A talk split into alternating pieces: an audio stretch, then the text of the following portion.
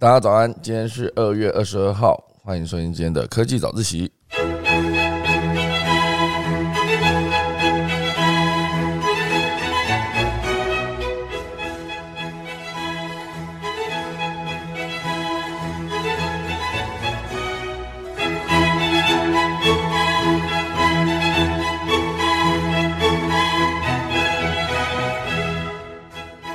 好的，今天来跟大家分享几则新闻。第一则是在疫情期间呢，其实很多企业的呃受到冲击了。那最近目前为止呢，看起来全球都有在缓慢开始解封的状态。那这个日本航空很酷哦，好，它在疫情期间就已经直接推很多的服务，包括让你在家吃飞机餐这件事，然后都可以快速的让它转亏为盈，很酷。所以等下来跟大家讲它到底做了哪些对的事情，然后那执行了哪些细节。第二个呢是呃，银行让你听见钱的声音，其实严格说起来，算是不只是数钱还是什么，听起来是一个感觉蛮好的一件事哈。就是国泰世华银行它推出了一个音乐串流平啊，它在各大音乐串流平台推出了呃 Gold Noise 哈，Gold 就是黄金嘛，Noise 就是呃噪音哈，数超疗愈 ASM 啊，哈，所以它其实。算是严格说起来，它已经爆红。好，那爆红的状态下，它到底背后的逻辑是什么？那大家有听过吗？好，大家来跟大家分享。第三段呢，会跟大家聊一聊印度有一家新创非常厉害，它叫做 Switch。好，然后它花了八年成为印度最大的外送平台，下一步会拓展线上定位。然后大家聊一聊呃 Switch 的故事。那钟声过，开始今天的科技早自习喽。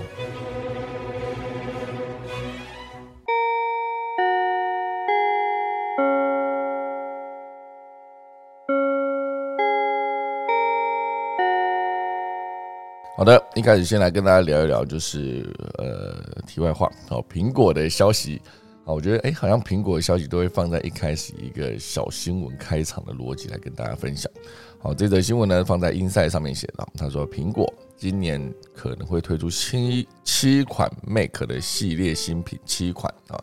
然后这预半数将采用 M2 的晶片，好，M2 M2 来了，各位，因为之前那个 M1 上线的时候，大家都一直叫我去，哎，去买去买 M1 去买 M1，然后后来隔了一年，M1 Pro 跟 M1 Max 也上线的时候，大家就说去买 M M1 Pro M1 Max。现在呢，这个 M2 有可能会上线哈，那当然很多人在聊到说，所谓的呃每一代的晶片的迭代，其实都是一个呃刚开始出 M1 的时候。我确实有两位朋友在使用 N One 上面的时候，发现有一些问题啊，就是可能会过热哈，可能会噪音很大，然后可能会跑得不顺，哦，就不知道为什么，然后后来就把它拿去退了。那当然也是有另外一批人，可能超过五六个吧，哈，他们的 feedback 全部都是 N One，呃，效能表现非常的好啊，包括一些呃直接做的开箱的影片，哈。哦，兰诺，兰诺他之前做的开箱影片就写到说，呃，就讲到是 M One 的表现其实是不错的哈，因为其实以它的噪音啊跟处理的速度来看都是不错的。好，所以呢，以今天这一个新闻来看，好，这七款新的 Mac 的系列新品有可能是十三寸的 MacBook Pro 啊，重新设计的 MacBook Air 以及二十四寸的 iMac 还有 Mac Mini 都有可能采用最新的 M2 晶片。哦，十三寸的 MacBook Pro 有可能是先出，然后接下来有没有可能就会直接出一个 M2 Max 跟 M2 Pro？就是以明年就假设今年先出了十三寸的 MacBook Pro 以 M2 的晶片，那明年有没有可能有 M2 Pro 的跟 M2？Max 哈，就是感觉跟那个之前 M One 出的逻辑一样哈，M One 先出在一个十三寸 MacBook Pro 跟 MacBook Air 上面，然后接下来就把它出在高阶机种十五寸啊十六寸的 MacBook Pro 上面，好，所以它其实就是以两年的时间来出 M One 跟 M One 的迭代的下一款，然后就是 M One 的 Plus 的款了，应该这样讲，那。M2 有没有可能这种方式嘞？因为如果说它 M2 只是出在十三寸的 MacBook Pro 上面，对我来说也是一个不对的使用情境啊。因为我还是希望以行动工作站来看，荧幕还是大一点比较好。因为毕竟剪接的时候，真的荧幕大跟荧幕小真的有差。我之前自己在剪接的时候，发现在十三寸上面剪，我因为应该说十四寸啊，因为我那台到底是十四寸还是十五寸？应该是十五寸哈。我在我的十五寸上面剪，跟在我的二十七寸上面剪，我常常剪接的细节真的就会 miss 掉。就是剪好放在大荧幕上面看成品的时候，发现哇塞，刚刚那个地方怎么没有看到？旁边有出了一个就是呃穿帮的东西，好，就会没有看清楚。好，所以我觉得以剪接行动工作站来看的话，荧幕大一点还是重要的。所以以十六寸的荧幕来看，跟十三寸比起来，确实是方便非常的多。好，所以呢，这一则新闻其实是呃，彭博资讯时事通讯记者有一个叫做 Mark Gurman 写的，好，他写的这个呃，苹果今年至少推出七款新的自研晶片的 Mac 新品。那除了这一些之外呢，还有可能是哦，有些是搭载 M One。Pro 跟 M2 的晶片，哦，到时候就是你可以直接选有这两个选项，用 M2 来选哈。所以那个 Mac 的桌机哈，Mac Pro 哈，就是之前有做出一台很像骨灰坛的哈，后来当然做了另外一款，就回到它的大的方正的格那个样式，可是看起来很像是那个你在厨房要把那个把那个萝 萝卜拿去刨丝的那种。表面哈，就是它表面的光滑，应该也不用说光滑，就是它那个就很像那种刨丝用的刀子，那个它的散气孔还是散热孔啊，应该这样讲。好，所以呃，这几个全部都是有可能被以 M2 的形态啊出现在世人的眼前，好，所以这是一个值得期待的一件事情。好，今年而且七款蛮多的。好，第二个跟 Mac 应该说跟苹果有关系的哦，就是。苹果 App Store 应该说 A App Store 的员工有可能准备成立工会来抗议薪资幅度未能赶上生活成本增加的速度。好，这算是一个 App Store 的员工啊。当然，以苹果员工来看，也许他们已经有工会哈，但是 App Store 的员工的工会还没有成立哈，就准备向美国国家劳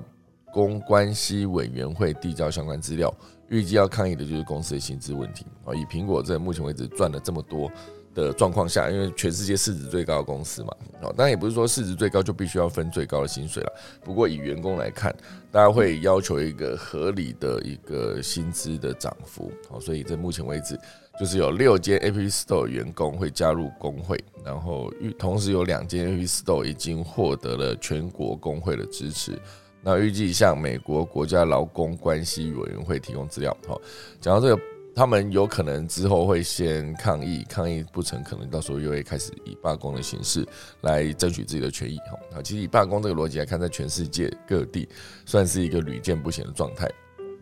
我觉得他们的旅客。只是在机场，然后也兴冲冲到机场，然后发现，哎，我们要就是每个人都想说要出去玩，要不然就是赶飞机，商务人士要赶会议等等。然后一到机场发现啊，罢工了，他们就说哦，罢工了，然后坐在旁边这样就在等，等你们看你们什么罢工，罢工什么时候好，或者是看他们有没有呃航空公司有没有调度其他飞机，让他们有其他的解决方案。如果没有，反正就先坐在那边等，大家都屡见不鲜，因为他们觉得罢工这件事情呢，就是一个别人在争取他的权益这个过程哈，所以势必会对所有的人造成不便哈，他们是可以理解的，因为毕竟他们会想说，如果有一天他们自己在罢工的时候，可能会需要得到别人的支持哈，所以他们就是相对比较冷静的坐在那个机场的一角哈，就是反正就坐那边等嘛，等看你们什么时候好，如果真的不行，我就换下一班班，我就回家这样，我觉得相对比较不会那么激动的去抗议，我就是以。之前我收集到的资料来看来，不见得说所有人都不会受到影响，因为我相信还是有很多人是呃会很紧张，比如说他就是赶着要去参加自己最重要的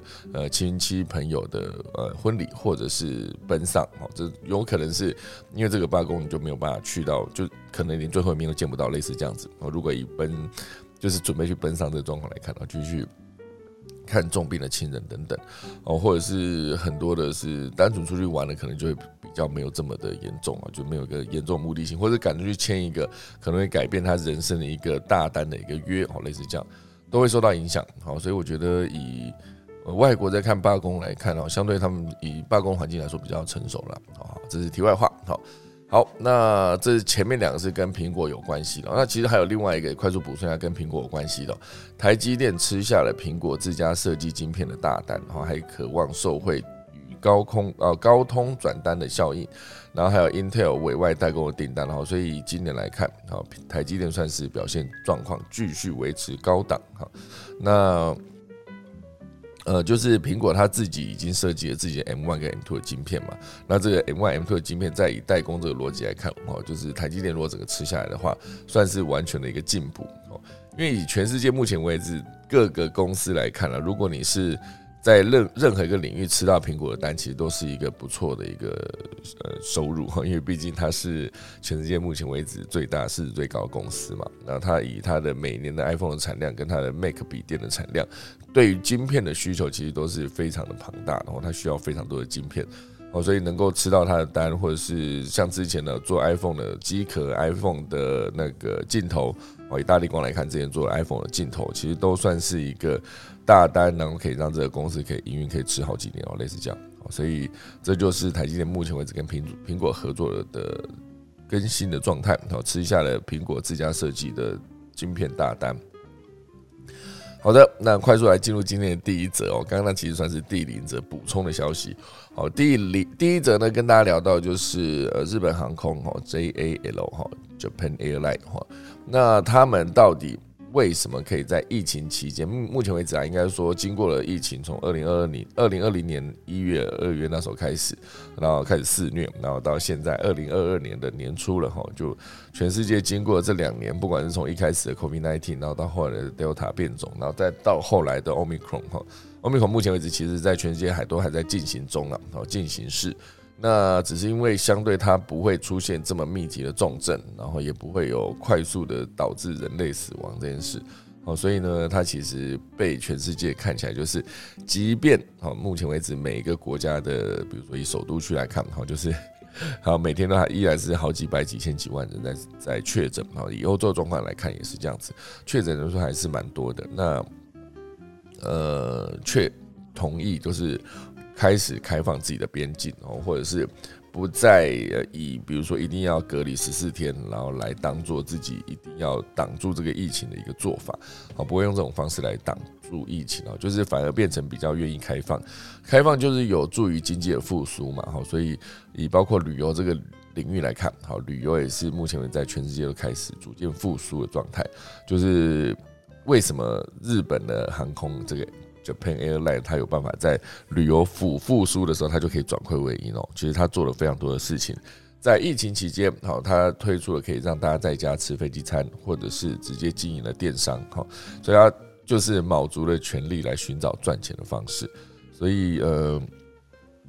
这个新冠疫情两年来了哈，所以真的是很多航空公司苦不堪言，就包括我昨天有快速提到了新宇航空。哦，他们真的是甫开航哦，真的是才刚开航，飞了几趟哦，包括那时候飞到槟城啊，飞到呃香港吧，还是澳门，我有点忘了哈。总之就是这几个航线来刚开，然后马上就遇到了疫情期间哦，所以一路就到现在，算是呃已经蹲在那边亏损了两年了哈。所以现在有可能是直接因为全球的疫情慢慢的就是没有这么严重哦，就是包括他昨天也迎接他自己的 A 三三零 A 三三零 neo 的广体科技。那也是可以开始准备摩拳擦掌，接下来有一波呃旅游的复苏。我觉得大概在闷在家里啊，也其实说你还是可以选择出国啊，只是你就必须面对，就是呃落地的当地隔离了十四天，然后再回来的时候又十四天，一整个月就这样子消失了哈。所以目前为止，当然在旅游上面，大家还是很想出国的。我相信大家闷在家里都闷坏了，因为有些人就是呃呃，之前就我看了一篇文章，我觉得蛮好笑的，就是有一个人他就说。那时候是二零二零年了，哈，他说二零二零年的年底，哈，是我人生首次以来因为疫情，哈，没有去马尔地夫，哈，因为都可以去，很冷的时候可以去，呃，阳光很大的海岛国家去避寒嘛，哈，就是他说这是他呃出生到现在就是几十年来第一次因为疫情期间没有去呃马尔地夫度假，然后后来就补了一句，在疫情期间之前的。都是因为没钱，他讲其实只是一个原因的改变啦。严格说起来，他是人生到目前为止根本没有去过马尔地夫。好，这个概念就反正就是一个疫情期间的烂笑话。我那时候听的时候，第一时间没有转过，就第一时间看懂之后就觉得他讲的蛮白痴的哦。好，所以以目前为止，以全球的疫情来看，好，当然慢慢的解封了，然后。呃，航空业者在疫情期间，他们很多积极寻找新出路的方式。好，就是刚才包括了日本呃航空公司哈啊，全日空 ANA，它就推出了线上购，然后开始卖起了机上餐盒，然后累积突破销售一百四十万份哦，非常厉害。那 ANA 同时也在这段时间推出了 ANA 的 Pocket，还有 Sky 好一个什么呃 Sky Will 哦是这样念吗？等服务拓展客群哈，出成功让 ANA 的财报由黑翻红。那另外的日本航空 J 这篇 Japan Airline 哈 JAL 也开始经营起跨境电商服务，往中国市场去销售日本的特产，然后推动全新的商机。哦，这也蛮酷的。这两间公司就是 ANA 跟 JAL，其实全部都是有在疫情期间做了一些对的事。那当然，以飞机餐这件事情来看，吼，大家去思考一下，每次你在飞机餐在飞机上面吃的时候，哼，这包括我空姐忙什么，其实之前也演过一集哦，就是根据德国科学机构 Fraunhofer 的研究，就飞机餐会在应该说人人类的味觉在飞机的高空上面应该会呃消失蛮多的，包括对于酸味、甜味、咸味的味觉都会接连下降百分之。四十五十这样哈，所以你在飞机上面吃东西本来就比较容易没味道，好，所以大家就会进而出现飞机餐无味的一个错觉，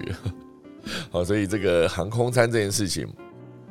哦，本来就是呃，早在疫情期间啦，好，这 ANA 呢就是很想因就想因为想减少食物的浪费，并且满足乘客平时也能吃到飞机餐的愿望，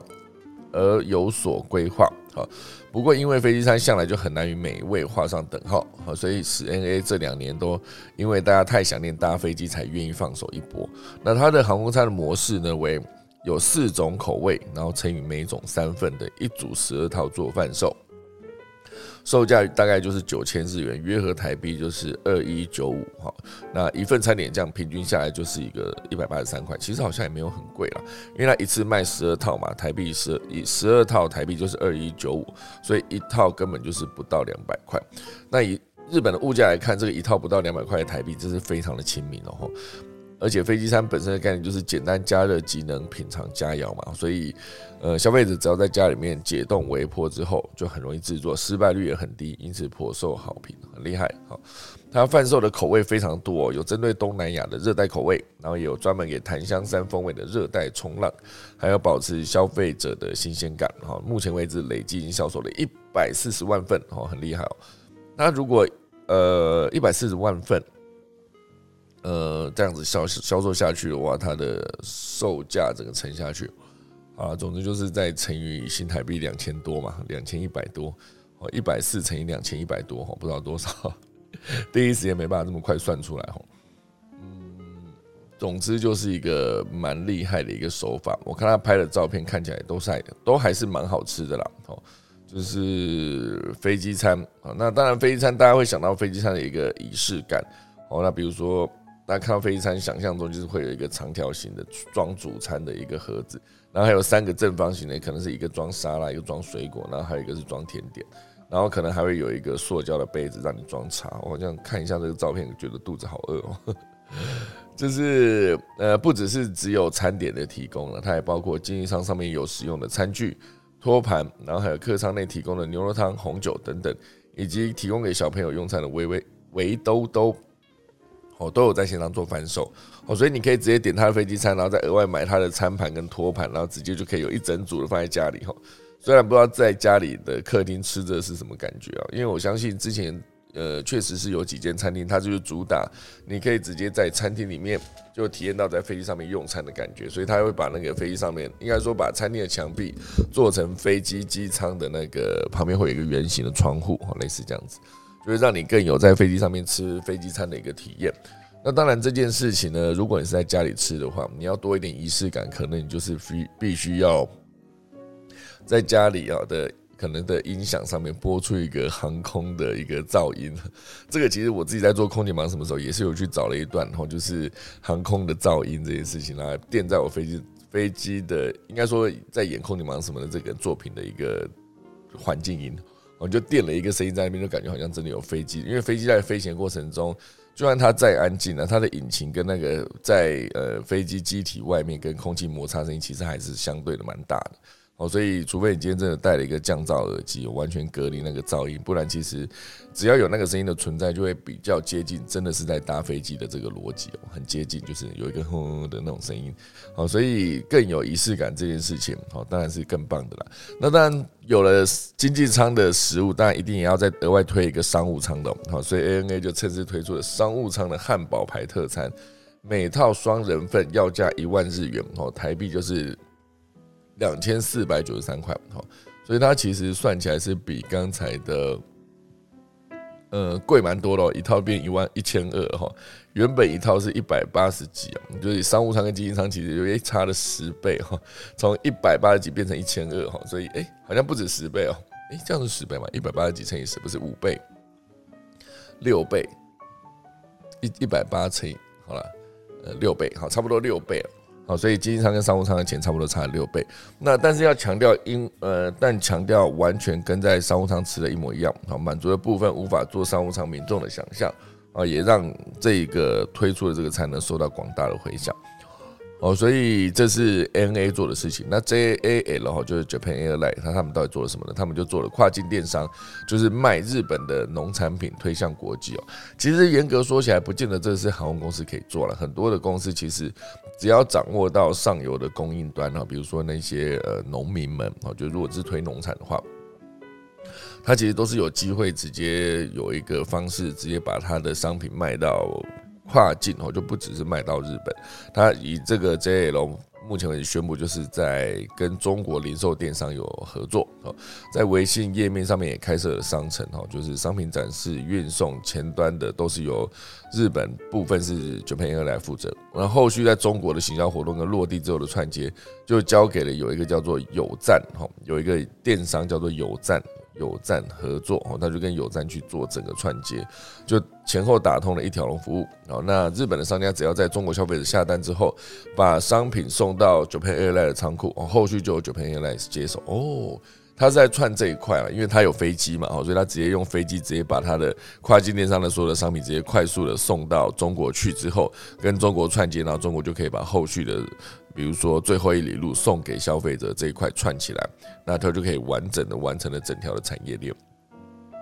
哦，所以目前呢，上架 Japan Airline 的跨境电商商品，日本的特色农场为主，从北海道农协的蔬菜沙拉酱，然后还有千叶县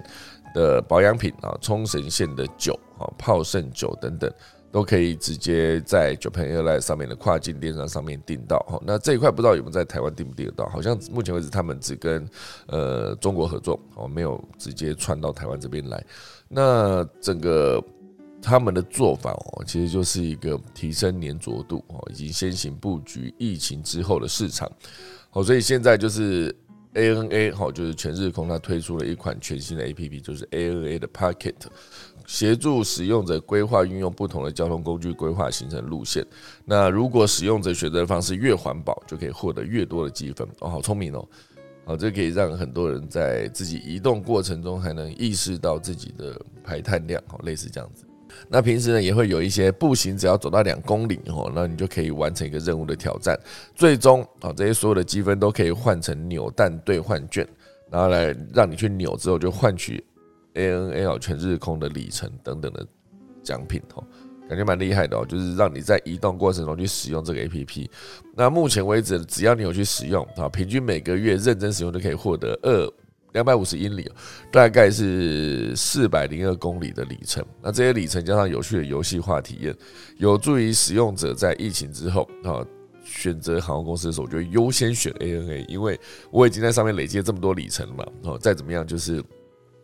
每个月如果可以得到四百零二公里的里程，那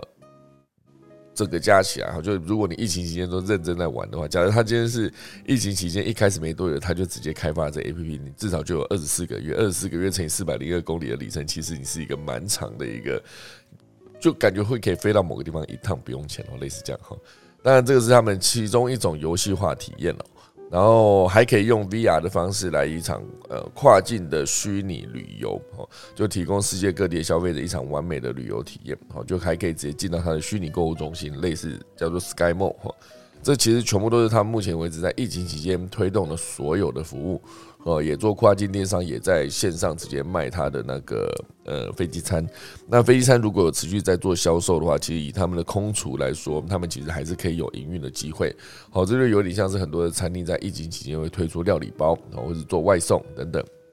或者做做冷冻宅配。其实全部都是在为了跟疫情搏斗中间活下去的，呃，想出来一个新招式。那如果说之后渐渐复苏，以餐厅来看，你还是可以接现场的单。当然，同时间，如果你在疫情期间，如果你找到了足够 OK 的中央工厂，哦，中央厨房哦，中央厨房。如果你找到中央厨房做合作的话，你在疫情过后，你不但可以直接接现场的客人，同时你还可以继续卖自己的冷冻的宅配的食物的呃服务。好，所以它其实就是疫情期间让很多人快速的升级，但前提是你得熬过去啊。你熬不过去的话，在一开始的时候，确实是很多的品牌、很多的商家全部都倒闭了，因为没有办法付出员工的薪水，然后也没办法有额外的收入，而且也没有办法这么快速找到一个转型应对的机会。好，所以现阶段能够活下来，在疫情期间能够活下来的很多的品牌，其实真的都是很厉害，值得给他呃用力的掌声鼓励啊。包括我自己有几个朋友都在疫情期间表现的非常厉害。好，但很难想象他整个疫情的。这个过程中，他的压力有多大了？不过，至少现在疫情慢慢的解封之后，就是值得大家可以呃认真的去做消费哈。毕竟他们都是认真的经营到了现在，好，这算是一个 Japan Airline 跟那个全日空哈，就是目前为止进行的一个状况。那当然，这边再额外补充一个，这是商业周刊二月二十一号的报道，联合新闻引用自联合新闻网哈。防疫潮的正常调整，哈，所以交通部评估放大啊，放宽大众运输饮食的规定，哈，就是之前我们坐高铁的时候，好像有一段时间是不能吃东西的，啊，台铁也是，哈，就是今年本来就是在一月二十三号起，就是规定双铁客运船舶国内航班，除非有特殊生理需求之外，哈，禁止饮食，哈，但是目前为止呢，国内疫情逐渐稳定，哈，所以国内二级警戒仍然维持到二月二十八号。啊，所以我不知道大家目前为止在坐高铁、坐台铁的时候，可是我记得我上一次上一次坐高铁是是一月吗？还是有可能是一月哦？我那时候坐高铁的时候，我就想说，呃，不能吃东西，所以我也没有买。然后我到了高铁车厢上的时候，发现，哎，他竟然在推那个卖食物的车子，这样，我想说，哎，可以可以吃吗？我就问他说，现在不是不能吃吗？他说可以吃啊，如果你买的话，你就可以吃。那我就买这样。然后买了就觉得嗯好贵，因为呃当然在高铁上面买那个贵是合理的，毕竟它必须是在那个地方提供服务嘛。可是我觉得如果我会提早知道说高铁上面可以吃的话，我就可以直接买那个东西直接在高铁上面吃啊。当然我觉得在高铁上面吃东西还是很少数啊，因为你就是戴口罩，然后吃的时候赶快把口罩拆下来吃，吃完赶快又要带回去，这样就是在高铁上面目前的那时候我坐高铁的状况，应该就是一月的时候。反正总之，我那时候印象很深刻啦，就是为什么我以为不能吃的状况下，就现在好像可以陆陆续续开放了。那只是还是一样要呃呃戴口罩、量体温哈。那放宽时间点跟何时放宽，都是到时候会等待指挥中心去有一个完整的规定再公布哈。所以我觉得这是一个疫情期间几个相关的消息啊。那当然这边还有一个。我觉得这些新闻蛮有趣的，这也是跟疫情有点相关，就都放在今天第一则哦。所以今天第一则已经讲到三十二分了。好，所以疫情期间有一个问题，就是让恋人付出代价啊，因为美国网络爱情诈骗创新高。这边有一个蛮有趣的名称，它叫做反感情诈骗公民协会哦，它有一个创办人叫做麦金尼哈，这应该是一个美国人嘛，好，呃。他就是因为封城的时间，因为寂寞，然后网络也是唯一的沟通工具，所以导致爱情的诈骗案件层出不穷，就是创了新高了哈。就是呃，这个部分呢，当然就是会让很多的人，比如说他就遇到一个男生，然后那男生就说他可能在呃空军服务，然后目前自己开公司等等，然后这些事情其实很多时候就会变成一个，如果你有去看那个听的大诈骗的话。好，那你就会发现很多的套路都蛮接近哦。一开始一定可以让你有一个相信这个人，他相信你这个对象，然后接下来就是他会开始用各种方式来跟你讲说他需要钱了。那你在爱情冲昏脑袋的前提下，你就会真的把钱生出来，然后就是汇给他。然后这个汇款这件事情是无法到时候就直接快速跟他说你要再汇汇回来给我，因为汇款这件事情其实就是他有可能会汇给另外一个账号。所以根本无从查证，好，所以总之呢，疫情期间除了刚刚讲到各个餐厅跟航空公司、旅游业经营的非常辛苦之外，还有另外一块经营的相对比较辛苦，就是感情。所以这是一个在疫情期间，然后感情诈骗也突然暴增的一个状况。不过目前为止，随着那个 疫情整个相对可以比较轻松一点了，在全世界各地陆续解封的状态下，我说的解封是包括那个直接把那个落地的。隔离时间都缩短的这个状态啊，就是很多国家确实都缩短，日本好像降到三天嘛哈，所以呃，疫情期间这个状况到之后有可能会变成一个呃，至少你可以出去见面就比较不容易被诈骗。当然很多人现在要诈骗是见面也是可以的啦，哈，所以至少你在见面的时候，你可以看到，哎，这是一个真人哦，不要有些人是跟照片完全不一样哦，也不是完全不一样，就是差很多了，就是你看还是看得出来是同一个人，可能就是比如说怎么，哎，照片上看起来呃这么瘦，因为你在手机上面直接用任何一个软体可以快速把自己的脸变瘦变小，然后呃身材比例拉高之类的，然后只要注意背景不要变形就好了，所以。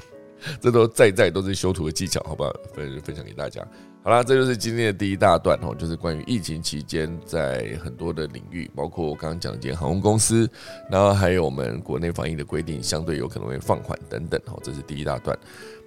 好，现在来进入第二大段。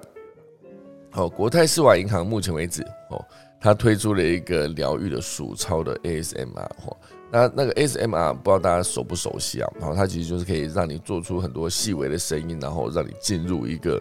呃颅内的享受的感觉。哦，就是你可以听到这些声音的时候，就会让你直觉联想起一些令人开心的声音。哈，比如说这个 ASMR 这件事情，哈，呃，很多 ASMR 也是单纯，比如说他吃很脆的炸鸡，哈，吃洋芋片，哈，类似这种很经典的声音，我就可以让你直接联想到某个情境。那当然，国泰世华银行它推出的这个是属于数钱的声音哈，数钞机哈，大家如果有到那个银行哈，呃，存钱的时候，你可以直接把那个钱一叠拿给他，他就帮你存。那存之前一定会先拿去数啊，就那哼的声，很快就哼就弄完了。这个如果很会模仿声音的，应该可以弄得很经典哦，就是可以把那个数钞，比如说他一次要数五十张，一千块。他数完五十张一千块的时候，最后几张就是结束之后还会再空转一下下。如果能够把那个声音。模仿出来，那就会更像哈。当然，目前为止我只能发出一个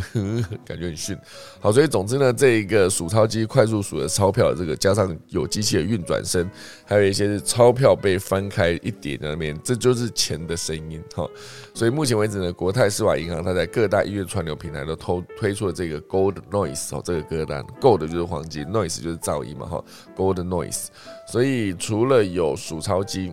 还有直接分哦，哦，新台币。美元哈，用各个不同的国家，比如说日元、欧元哈、人民币等等不同的声音，因为每一个不同的币种，因为它的那个纸张的材质不一样 哦，所以它在数钞的声音也会有一些些些微的落差，可能就是大家厉害的就可以听出不同的差别。我说每次想到这个呃钞票的材质，我就会想到那一个 Catch Me If You Can。我就是《神鬼交锋》，里奥纳多就饰演一个骗子。哈，他这个骗子他就是印那个呃支票，他那时候是以那个印支票这件事情来做诈骗，哦，就是他利用美国东岸跟西岸资讯传递那时候的落差，他可以直接在这个地方用这个支票，然后等然后结束之后他就离开嘛，离开之后等到他真的支票发现被被发现是无法兑现的时候，他其实已经不在当地了，而且他又可以换别的名字，好，所以。他那个时候就是其中有一段，就是跑到了一个印刷厂，然后那印刷厂里面就是他印了非常多的支票，然后就是后来就是因为就之所以被找到他在那个印刷厂，是因为找了一个另外一组很专业的一个只看。钞票就会知道说它是什么材质，然后它的磅数、它的厚度、它的油墨来自哪里，以及它的印刷的过程中看到那个油墨跟那个纸张的结合，他就知道说这是属于多大台机器，而这么大台机只有在法国哪哪里有，所以那个饰演警察的汤姆汉克莱就跑到法国去，然后就在那个法国那个印刷厂跟里奥纳多有一段对很精彩的一个对的戏哈，所以这是一个我觉得。针对钞票，我相信它的纸的材质一定会做出不一样的声音的一个，我就会得想到这个剧情。好，所以总之呢，那个国泰世华银行推出的这个 ASMR 的 Gold Noise 这首歌，哦，这这个歌当然应该不止一首歌。好，所以它就是利用一个大家都喜欢钱，但是却没有认真听过钱究竟是什么声音这个逻辑。吼，所以以目前为止，在国泰世华推出的这个歌单之底下，哈，它就会有手数手数钞票。数钞机数钞票，然后还有新台币、美元、日元、欧元及人民币，哦，总共有七种声音哈。除了有数钞的声音之外，背景还会衬上代表各个区域的曲风哈。比如说，呃，日元它就是有一个日本风格的音乐，然后欧元就会有一个欧洲风格的音乐。我不知道大家想到日本的风格的音乐，大家会想到什么？我是想到鬼太鼓，鬼太鼓是其中一个，它的鼓的声音不一样。然后还有一种是，好像是它的三位线，三位线好像就是在呃冲绳。然后，呃，如果以欧洲的话，我可能会想到就是像是，呃，那是西班牙吗？我不知道，反正就是 在呃那个叫什么铁达尼号，铁达尼号有一段就是在演那个里奥纳多跟凯勒布斯雷在底层哈，就是在船舱的底层有一个好像是比较底层的民众玩的一个。也不是园游会吧，就是一个 party，就是大家在上面很快乐的跳舞，然后跳舞还把鞋子脱掉，然后用的那个音乐的乐器，一时间说不出来那是什么乐器的风格。反正总之想到各个地方，比如说你想到呃人民币，你就想到中国的音乐，中国音乐其实也是有它蛮国乐和国乐，就比如说你像二胡，其实就是国乐的一种。然后还有一些啊，唢呐其实也是好，我不知道是不是啊。总之就是一个风格就是不一样啊，包括它的呃重拍的节奏，其实跟它的会呈现主旋律的乐器哦，就是笙啊、箫啊，其实都是古筝，古筝其实也是哦，古筝也是，就是想到呃我。中国风的话，就古中古筝，古筝，古筝其实蛮接近中国风的一个声音哈，所以他用各种不同的声音，我等下应该去听一看，还是我现在直接来放？大家如果有空是找到时间就来放哈。所以总之呢，这是一个 ASMR，就是一个自发性知觉神经反应哈，已经被定义成一个受到特定的听觉、视觉或者感官刺激所触发的身心反应。哦，所以它有没有机会某种程度上可以做治疗的做状？治疗的手段，哦，应该是这样讲。哦，所以呢，这个歌单呢，在 YouTube 上线三周之后，哈，总收听人数已经逼近了三十万次。很多人听完之后，除了赞叹子超子超声所带来的疗愈感，也对背后的创意感到非常的好奇哦。哦，所以这个算是一个国泰世华就有出来表示，主要的目的呢是贴近大众的生活。哦，除了平常提供的金融服务之外，也希望能够成为休闲生活中没有负担的陪伴。好，所以农历年间，一般的银行会提供的发财水、发财金。好，那国泰世华银行则希望从大家生活密切的音乐出发，所以就构思了这个 Gold Noise，希望大家可以随时随地都能听到钱钱的声音。好，当然，我觉得以过年来说，过年很多时候就比如说发财金、发财水，像指南宫，always 就是在爆满的时刻，会有很多人去那个领钱母。哈。他领钱五之后，就是有机会赚了钱之后，可以用几倍的那个钱再回去给呃那个指南宫或者各个财神庙去做还愿哦，所以算是一个。可以让你就是心里会觉得好，我今天的求钱我一定要把这个钱我就比如说放在钱包里面，好好的去赚钱，然后 赚到足够多的钱之后，我再回去再回去还愿，这样哈。所以发财金、发财水都是这个方式。那国泰世华银行这个哦，还有另外一块，我只要想到过年就是红包这些，我想到有一年就是微信首次发了微信红包抢抢红包这件事情，当时这个在呃。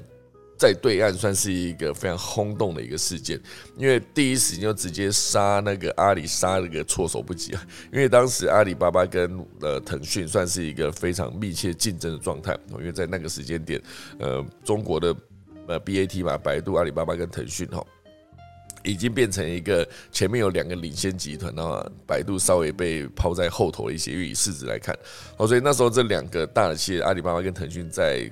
竞争的过程中，就是在各行各业每一个领域都可以直接有正面的对决，然后只是没有想到是阿里在，应该说腾讯抢红包这件事情，因为抢红包其实后续有带来很多的合作的机会，以及你必须串一些，比如说金融、财务等等相关的一些资讯，才能才能把这件事情做好。所以那时候基本上是腾讯是秘密研发这件事情，研发到最后面就是在呃除夕当晚就是一举。堆丢出去，然后就快速的，因为抢包这件事情在除夕也是一个本来大家都会做的事情，只是没有想到可以做数位的抢红包这件事，而且抢红包还可以有趣的点是，这你真的有机会去做一个，就是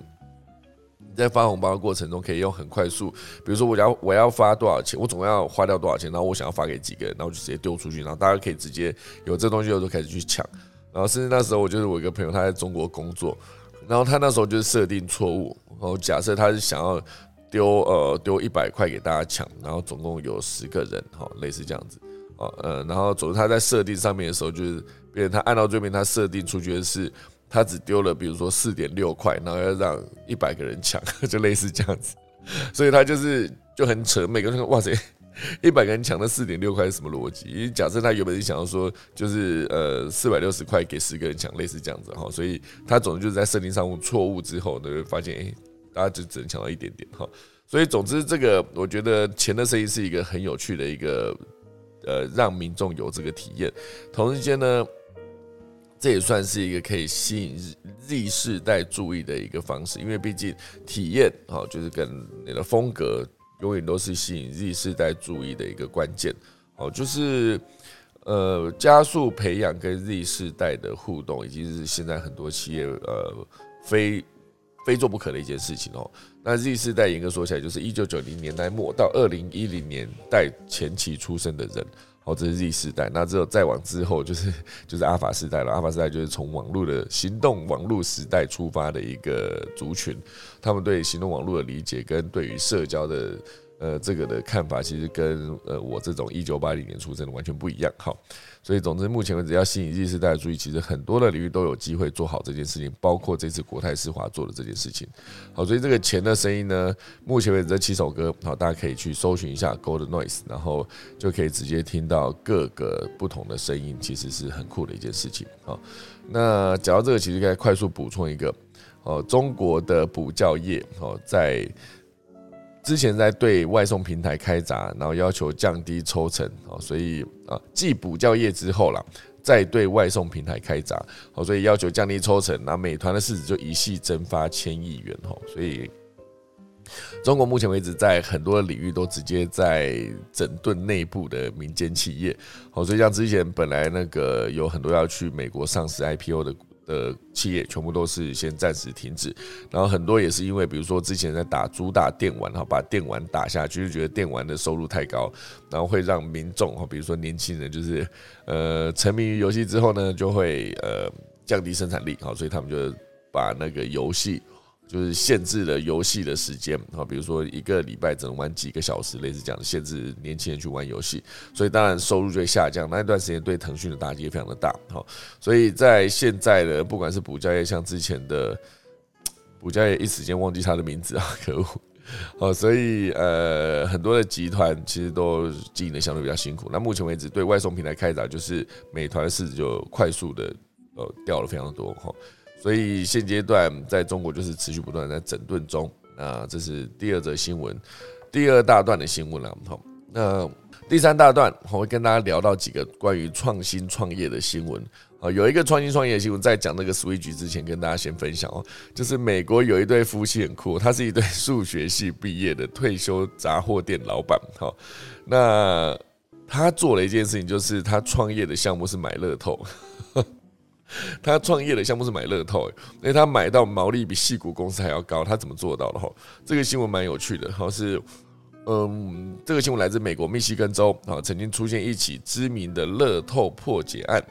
一位退休的老翁呢，找出新乐透好的破解法，好的新乐透叫做 Winfall，就是 W I N F A L L。他找出了这个新乐透的破解法，九年来，九年来，九年来赚进了八百万美元呢二点二亿台币哦。这个老翁很酷哦。同样的方法呢，也被另外两组团队发现啊，他们以数学系的直觉算出理论上稳赚不赔的破解方法哦。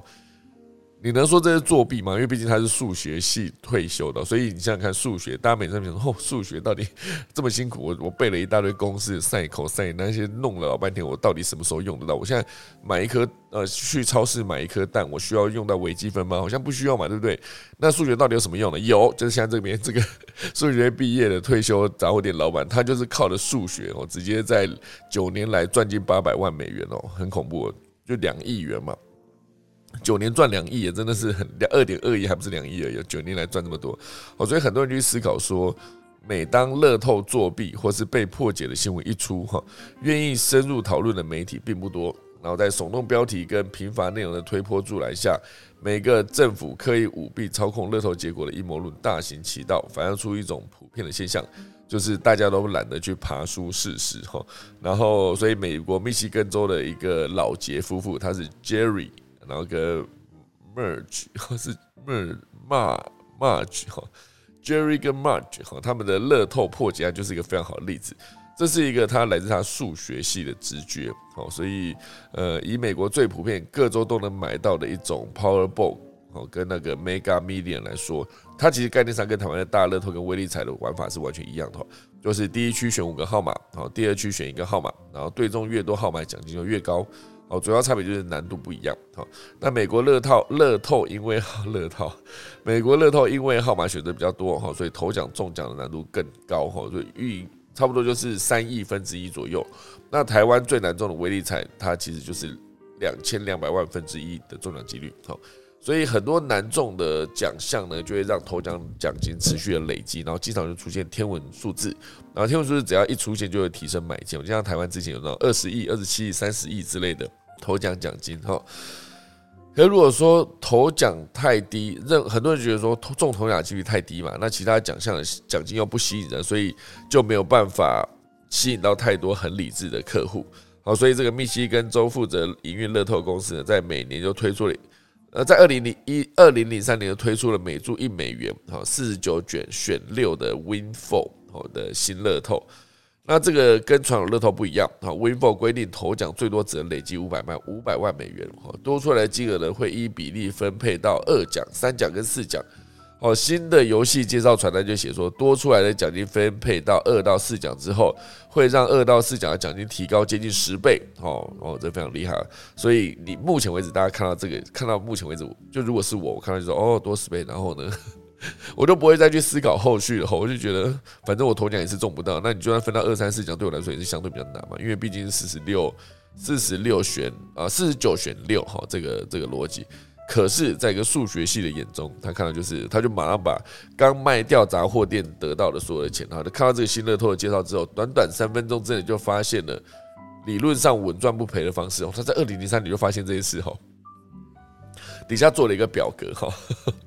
我早知道不要讲这一篇，这篇超复杂的。早知道我讲的这一篇，我可能那个 switch 都不用讲哈。总之，他就是发现了一个头奖需要对中六个数字，二奖需要对中五个啊，三奖需要对中四个，四奖需要对中三个。所以以奖金的正常状况来看，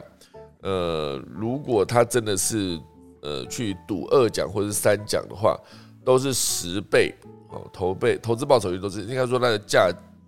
收到的奖金的状况都会比正常状况多十倍哈，所以他就以这个方式来看，理论上中一个三奖跟十九个四奖，呃呃，花一千一百美元买回呃买 Win Four 的话，理论上就可以中呃一个三奖跟十九个四奖，而在头奖没中的时间呢，他们就可以拿回一九五零哦。所以投资报酬率就高达百分之七十七，就意思就是说，他只要花一千一选到对的数字，他就可以拿回一千九，哈，类似这样子，呃，就是一千块加上十九乘以五十嘛，好，所以呃，当发现奖金，它叫 roll down 是没人中的意思嘛，他就会直接开车开七十公里到另外一个地方，哈，去买两千二，共两千两百组随机号码的 w i n f o 号码开出来之后呢，他满心欢喜的兑奖，确实中了几个四奖跟三奖，不过一开始没中哦，小亏五十。问题出在哪呢？就是因为官方宣称的加倍奖金根本不到十倍，哦，到底是他不到十倍呢，还是因为他买的不够？哦，所以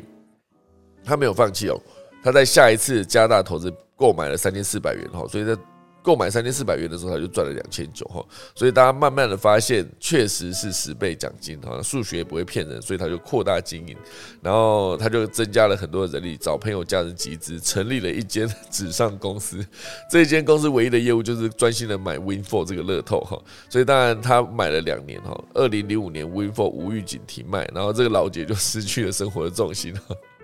好惨哦！他买乐透买两年之后，这 Win Four 没有再卖，因为可能会发现他这个规则很容易赔钱吧。好，所以他就失去重心之后，另外一个呃马萨诸塞州哈也推出了类似的新乐透，叫做 Cash Win Four 哈。他仔细计算之后呢，依然有觉得有利可图，就故技重施，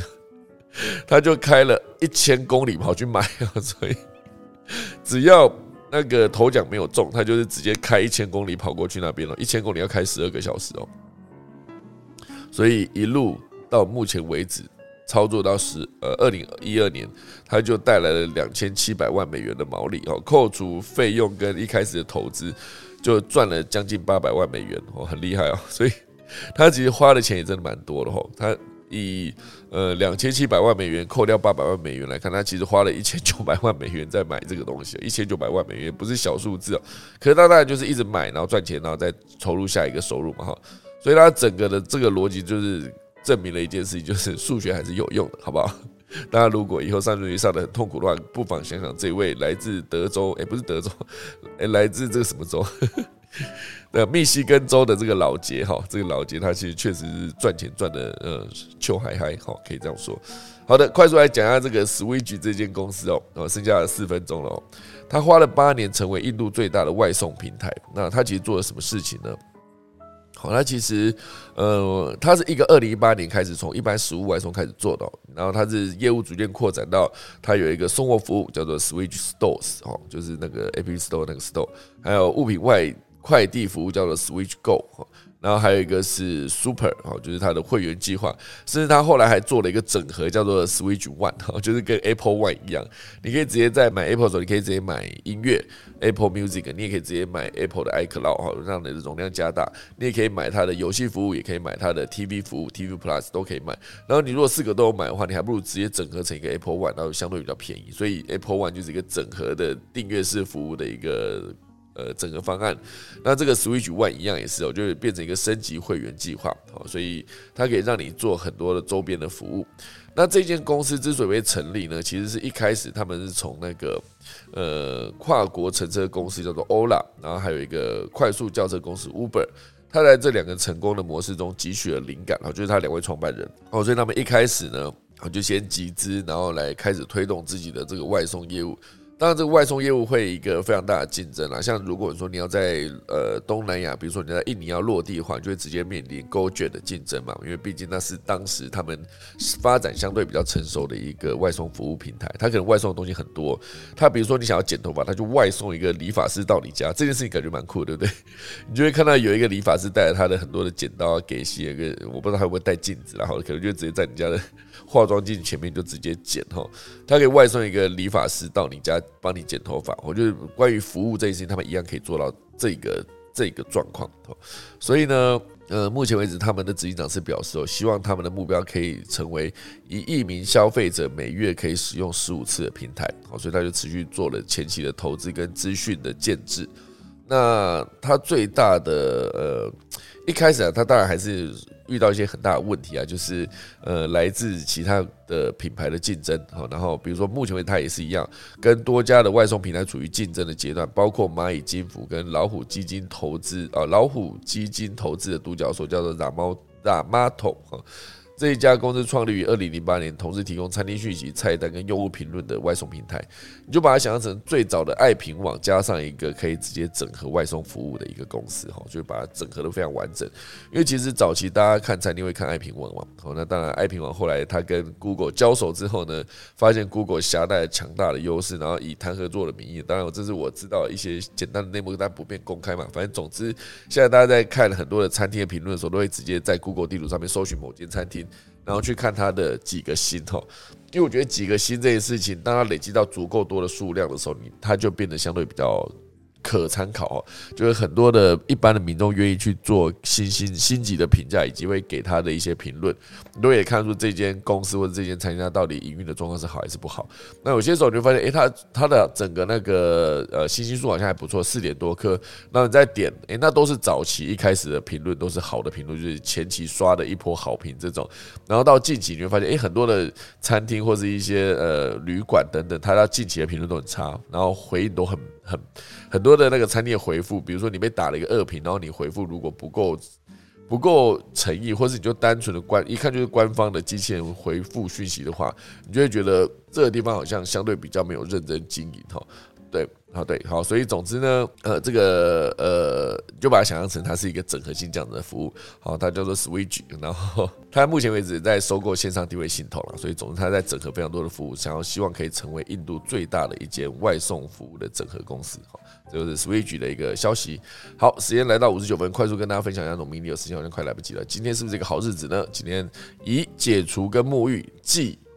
祭祀、祈福、求事、斋教、素呃词诵跟修造哈。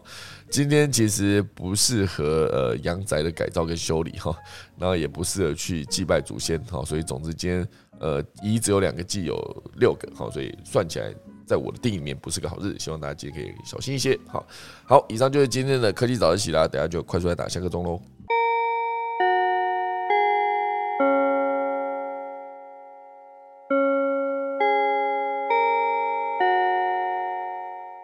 谢谢大家收听今天科技早起啦。然后我们今天哎，我们还是可以邀请一下我们的何面老师，好吧？老师今天的那个背景又换回了原本的橘色哈，原本不是之前有一段时间是蓝色吗？哎，秀导早的，早早早早早，原来是偏痛今年的颜色，就是啊是啊是啊，长春花哦对，长春花蓝，对对对对对对对，没错没错。哎，秀导今天讲了几则，事实上我是觉得跟行销都比较有大部分的关系的，嗯，对，所以像日航，不过日航事实上它好像。也亏损了蛮多钱，嗯，所以呃，这个我是不知道这个飞机餐，嗯，应该是好像是百万份，可是这对它的主业来讲还是应该不叫日航，这这是全日空嘛，嗯，全日空其实在去年年底是有裁员的，那裁员了将近百分之二十三十，大概九千位。所以，呃，我我为什么是提到这个事情？是他在做的这些事情，其实全日空之前甚至不是卖飞机餐，他连飞机上的呃餐车的推车，嗯，跟飞机座椅都都拿来卖，对对对对 对对对对。所以，呃，可是他这个东西，我觉得就是一个比较还是偏向买卖式的行为啦。嗯。就是买卖式的行为，我觉得在现在这个时代，当然你可以造成商品的热销，那有可能再去化一些，嗯，你的库存品啊，或者是多余的量，我觉得是比较有用的。可是如果你要采取品牌策略的话，有可能是要把，呃，大家在航空旅行的一些得到的一些情境，或者想要获得，呃，有些航空旅行事实上。嗯，如果像我 travel 的话，我要上飞机的那一段时间，应该是我最不忙的时候。嗯，因为所有的所有的这个 联系你都不用再理会嘛。你可以说你在飞机上你是不用回 email 的，没错，你也接不到电话。所以我觉得就是旅行的体验这一块，或者你到国外是去期待接触不同的事物。这一类有可能是在每个公司想要创造的体验，可能会是比较对的情景啊。如果说要跟飞机，或者说旅行的体验，我觉得飞机可能在这个点比较能够持续运营运啊。就是说，如果以这个点去做，不管你是要推飞机餐或者什么，嗯，所以你我们要推一个是产品，还是要推情境，我觉得是有差异的。嗯嗯，那那其实也是这个东西是需要持续去做啦，所以会有系统性的。呃，这一类的作为是需要做，就是因为你的企业的品牌或者体验情境是要一致性。嗯，这是我想到。为什么我想到这个事情？就其实就回到你讲这个听见钱的声音嘛。对。就 ASMR 这东西，嗯，其实它，嗯，我觉得它用的算是蛮巧妙的，无可厚非。就是，呃，现在的这个情境，每个人，特别是疗愈，那这个疗愈的很多东西是。呃，如果大家去看这个国泰世华，很多人可能在过年时刻或者在做什么时候，大家对点钞是有感觉的。嗯，所以呃，它其实是在一个瞬间的场景里面去制作这样的一个音乐，再加上那个背景嘛，所以它有触动你自己的一个想象。这个触动自己的想象，其实有一部分是个人参与的部分。嗯，呃，那可是这个东西是不是这个场景或制作的方式？或者接下来国泰世华的一个企业品牌有没有办法去对接这个？这还是我想要讨论的啦。哦，我我觉得在这里的话，这种情景的创造才是你品牌对应嘛。所以在在这种情景的创造，在现在因为太多太多的媒体了，所以我们把它称为叫无限媒体啊。这个在一本书叫做《场景行销》，我会蛮建议大家有机会也可以去看。就是呃，其实现在的很多东西，其实你马上客户要获得的东西，可是获得东西，它这个东西是他愿意的、许可的东西，就是他参与是很高，嗯，然后甚至能做到每个人是不一样的，这个是比较难啦。当然现在有一些人工智慧在处理了，嗯，那可能当当然很多东西需要很真诚、信任。那需要有一些价值性上的作为，情感上的价值、信任啊，或者是个人可以去做很多实现自己的想象的事。ASM 啊，有一部分是抓着这一个，可是它是在每个人的疗愈点上去发挥。那有这个起点以后，当然就就比较有一些接触点，你就可以去谈自己企业的理念或什么。我觉得这个都是可以做的啦。嗯那我我我要讲的就是说，这个场整个场景营运的部分现在是非常非常的重要。那它又是从这种你讲 ASM 啊这类单点出发来做，可是这东西因为要跟品牌的形象或者你要做的给大家的价值去结合，那这个东西国内我觉得也蛮开心看到说，像国内在试这种比较不同的行销的方式。可是这个就是回到就国泰世华长期有可能它的服务的品质，希望带来什么样的体验？我觉得那样子就会比较深植人心了，这是我比较看到的部分。嗯嗯，OK OK，对啊，后续的串接用都是比较麻烦的，不是说今天做出一波行销成功之后，对，可是他确实是做的蛮好的啦，因为这个感觉不需要太多的成本，他就是把声音收好就好了。对。可是我们如果讲这一部分，你要真的做，我们说要做闭环嘛。哦，对对对那对，如果要做闭环的话，其实你要收回，你至少在做这一个，你会看到嗯聆听者的行为，对不对？嗯那我们应该会去想到把聆听者的行为跟回应收回来。嗯收回来的时候，你就会了解说这些接触人对国泰世华有可能有另外的想象，嗯有可能他在你某一部分的行销或者新的商品推出来的时候，它是可以对接起来，你就可以形成一个回圈了。嗯，那这一部分其实是会有系统性的做法在处理。如果真的要做的话，是这样做。嗯没错。对我之前看到好多成功行销案，这哎、这好像之前这个呃诶、口 c 是哪一家的啊、是不是是国泰世华的啊？反正他之前就是跟那个奥美合作拍了一系列的广告，就在讲人生好难系列。我不知道大家是不是大家有没有印象？人生好难，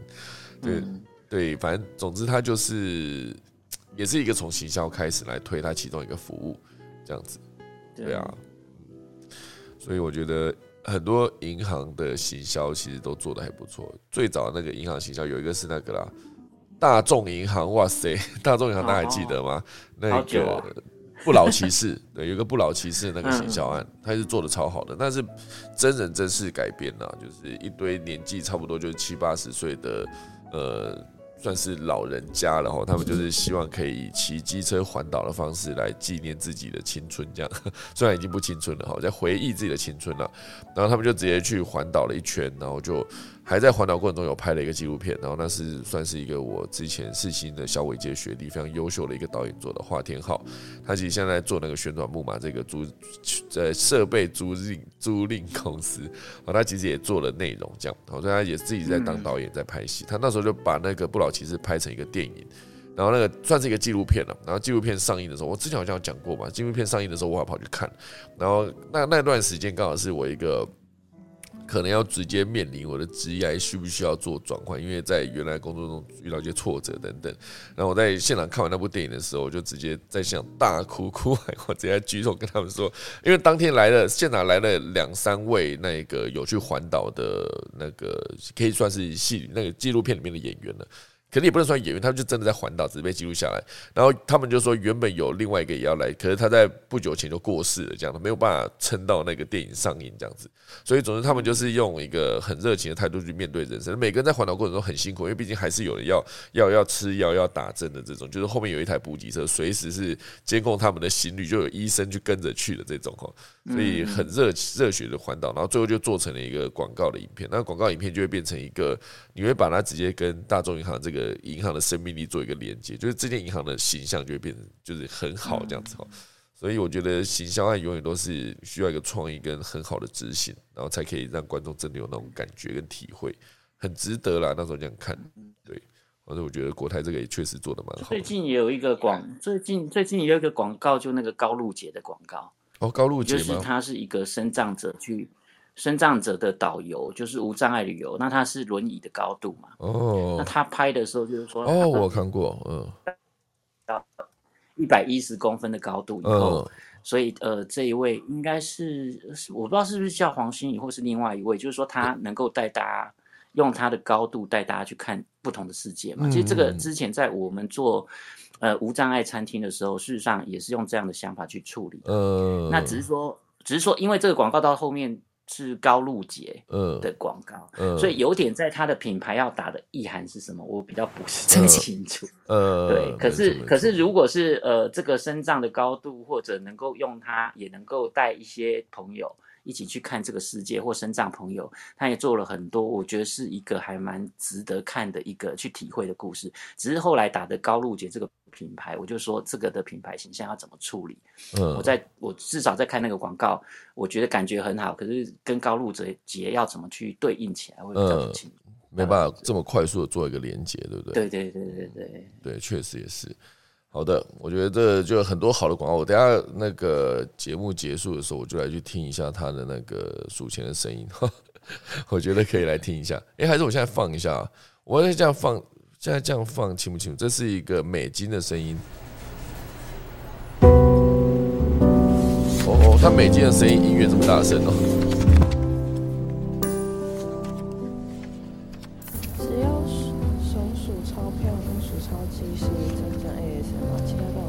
有搭背景。哦，其他都有搭背景音乐，是不是？好，我来看一下国泰世华银行，目前为止它有一点二八万的订阅。就把这一页关掉，来看一下哦，它的，哎、可是它音乐有没有有点太大声了吧？手数钞票，好，有数钞机的声音，手数钞的声音，这三十二秒来听听看。哦，好像还不错啊。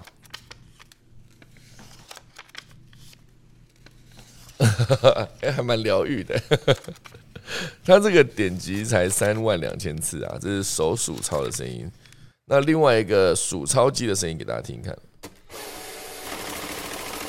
哇，哎、心情好好啊！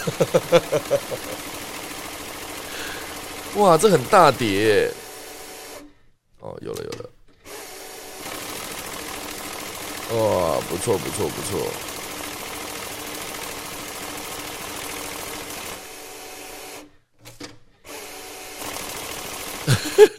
哎、那这样真的可以一直重复听呢、感觉真的好像就身在银行的这个环境里面，不错不错。好的，所以总之就推荐大家，如果有兴趣可以来去听听看，好听听看这个国泰世华银行推出的这个，当然 YouTube 上面就找得到了，在 YouTube 上面搜寻数钞机的声音，你就可以找到它这整段的影片了哈。这目前为止有三万九千次的观看啊，整体加起来应该就是三十万了，跟其他的各国不同的声音比起加起来的话，好了，那以上就是今天的可以早起啦，就希望大家。呃，听完以后有一些收获，然后想要去听钞票声音，可以赶快去听了哈。好的，那我等下就来打下个钟喽。